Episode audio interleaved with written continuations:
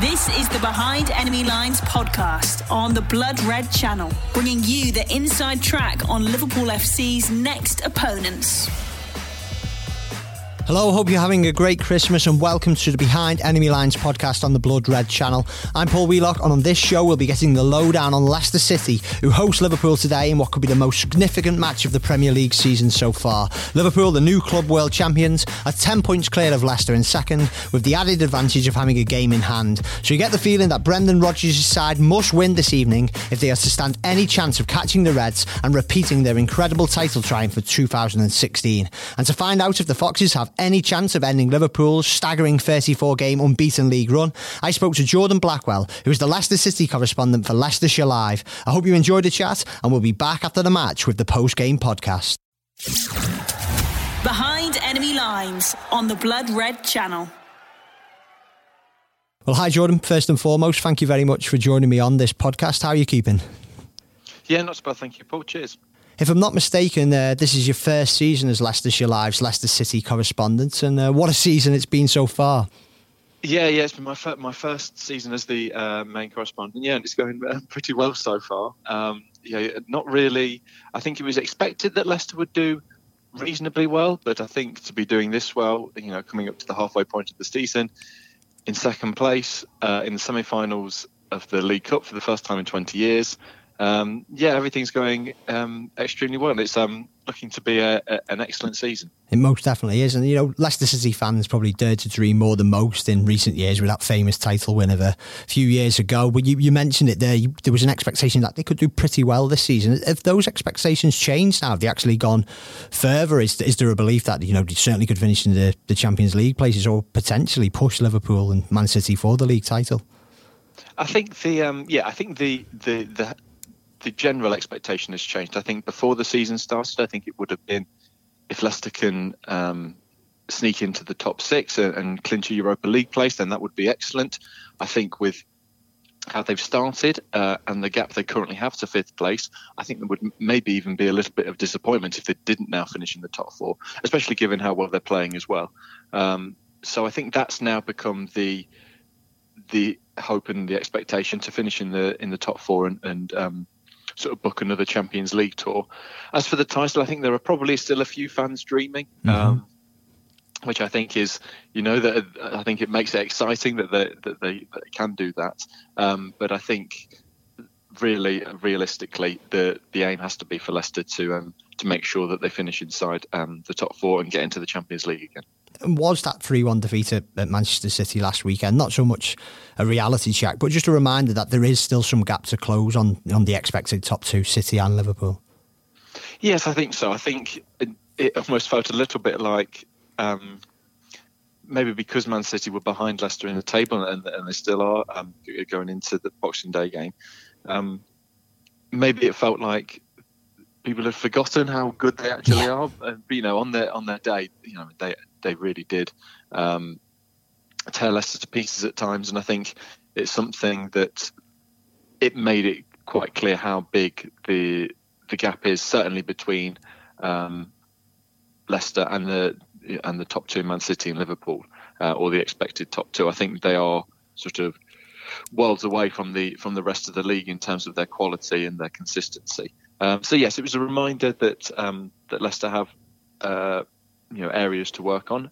But I think the pleasing thing is that the the amount of improvement they've already made in you know nine or ten months under Rodgers, um, and the age of the squad as well.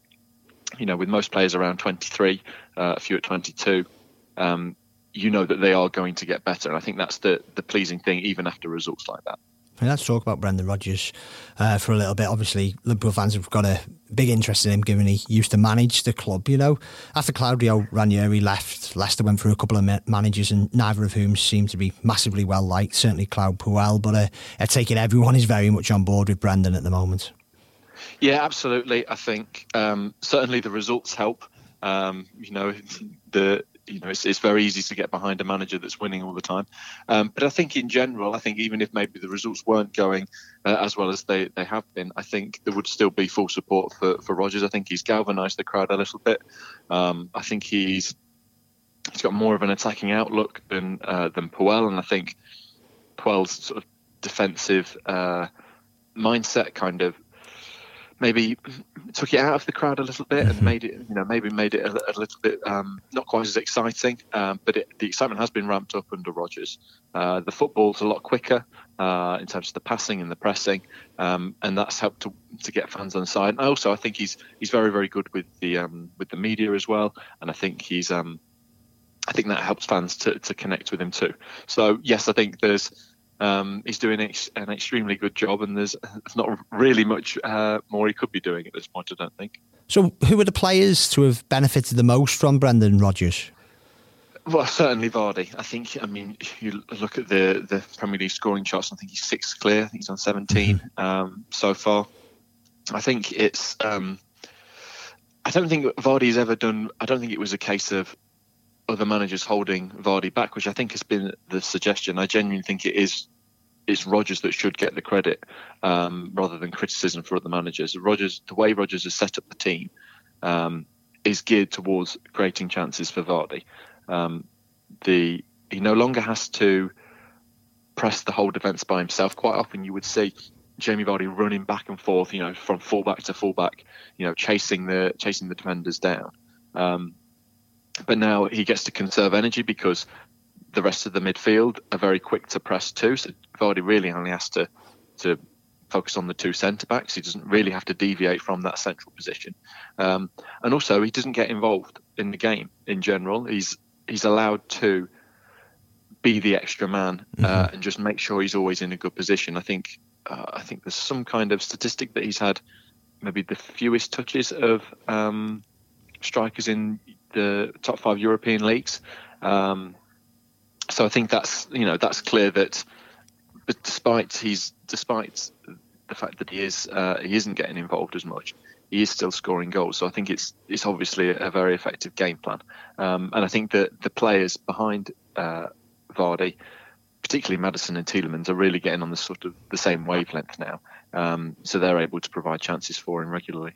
Liverpool fans won't need a reminder of this, but he does like playing and scoring against Liverpool. And let's face it, Vardy seems to like playing and scoring against all the big teams. So these kind of massive matches against that kind of established top six kind of thrive, he thrives on them. Um, I think so. I think I think he would say he, he, he doesn't change how he plays against um, big teams. I think I think he will he likes he likes scoring. I think he, he yeah. doesn't really matter who it's against. but I think what does help him against the big teams is that maybe they're more likely to push out. The defence is not likely to sit as deep, um, and we saw it in the Man City game. Man, you know, Fernandinho and Otamendi were very very high.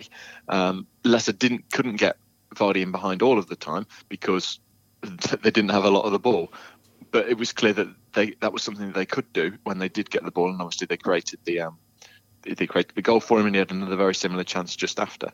Um, so yes, I think it's. I don't think he approaches it any differently, but I think because of the way the bigger team set up, mm-hmm.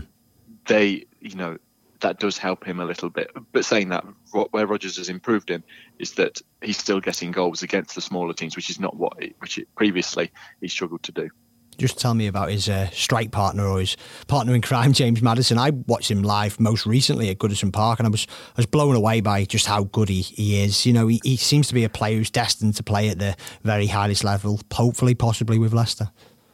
Yeah, I think he's he's got that swagger about him, hasn't he? I think he's that he's he's that kind of player. He is great to watch. I think for me, watching him regularly, I think the the the best thing about him is the way he kind of sort of gets defenders away from him just just through either little touches or um, the way he moves his body. And I think you know it's, it's a it's a very good skill, particularly if you're being pressed uh, high and you're being pressed quickly, to be able to throw in a body feint or be able to take a touch that the the defender's not expecting and you know create your, create space for yourself. He's extremely good at that, and I think that's probably his um, that's his best attribute, albeit he's very good at set pieces. His set piece delivery is usually very, very good.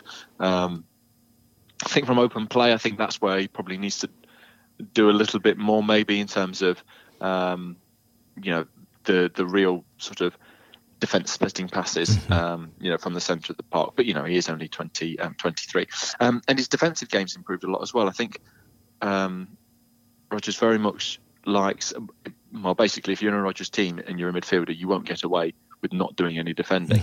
Uh, Maddison played as basically as a number t- out and out number ten last season, so it was kind of just off Jamie Vardy. Um, didn't really have to do any defensive work in that system. Now is he, Rodgers plays with what he calls two eights, which are Tielemans and Maddison, so they're very much all-round midfielders. I think Rodgers quite often points to Jordan Henderson as kind of being the the the kind of the mould, the way he used Jordan Henderson at, at Liverpool. Um, and I think we've seen Maddison really improve his defensive output um, as well. So it's clear that Rodgers is having an effect on his game and that Maddison's taking everything Rodgers says uh, on board. You mentioned Henderson there, one of many top class performers for Liverpool. What have you made of them this season? Obviously, you saw them at Anfield earlier in the season. They've just won the Club World Cup, uh, the favourites for the title. Do you think they will go on to win it regardless of what happens on Boxing Day? I think so. Yes, I think there is. Um, firstly, the, the, gap is you know it's a, it's a pretty big gap. I think um, you know even the the most nervous Liverpool supporter would be feeling uh, pretty pleased with with the um, with the gap to both Leicester and Man City at the moment. Um, but I think the near misses that they've had over recent years, you know, both under Rodgers and um, and also last season, I think has um, I think that will help them, and I think that's given them a, an extra edge.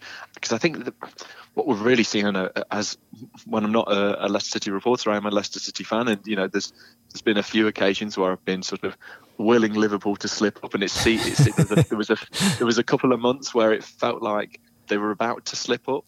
Um, you know, there was a game at, uh, particularly a game at Villa, I, I seem yeah. to remember, but they just didn't. Uh, and you could almost feel like almost feels like they've been through their wobbly period. Yeah, and still um, won. and still they've they've only dropped two points all season. Um, so yeah, it feels like. Um, although I don't expect them to pick up as many points in the second half of the season, um, I don't think they will uh, drop enough uh, for either Leicester or Man City um, to catch them. So yes, they've been extremely impressive. The game at Anfield, um, I know it ended up being rather close um, with the with the added time penalty. But um, I think I do think Liverpool deserved to win, and I think you know they were they were certainly on par with with Manchester City last weekend as the two teams that have really taken apart Leicester, um, especially given you know Leicester's defensive record is still the best in the um, in the division. So um, yeah, I think yes, I've been extremely impressed, and I do think they'll go on to win the title. A very honest take of you there to, to describe what happened back in October at Anfield. And yeah, I, I watched the game too and I, I, go along with that. But the King Power Stadium's a, eh, a, eh, not a different kettle of fish because Leicester have been good home and away all season, but it, it, they have got a very good record there. We've, we've mentioned Liverpool's long unbeaten run. I think it stretches back 34 games now. But that the performances and the form at the King Power for Leicester is, is very strong. I imagine it's going to be a great atmosphere there on Boxing Day night as well. Oh, absolutely. Yeah, I think the, the atmosphere for the um, for the for when the big teams have arrived at, at, the King Power Stadium this season has been excellent. I think there was a game uh, Leicester beat Spurs two one in September. Um, yeah, and the atmosphere for that game was really good because it was because Leicester were were playing against a, a, good level of opposition, so the game was really sort of you know it was. Um, it was a close fought game. It was a real battle, but there was lots of quality on show as well. And I think it was the Leicester, the, the crowd really got behind Leicester and they were able to sort of come back and then win it late on. Um, so I think we'll see that again. I think the fans really will be up for it. I think the fact that it's a night game might help as well. Um, I think that always seems to get supporters up for it a little bit more. Um, so yeah, I'm expecting a really good atmosphere because I think there'll be a lot of Leicester fans that are maybe thinking, okay, if we can, if we want to hold on to this dream of this sort of this slim hope of, of winning the title, we really, really need to win this game. So I think that that may be in fans' minds, and they'll really sort of get behind Leicester and, and make it um, really loud from the first whistle. Just before we finish, can you see that happening? Can Leicester become the first team to beat Liverpool in the Premier League this season? I don't think so. Um, I think if I had to pick a result now, I would think I would say one-one.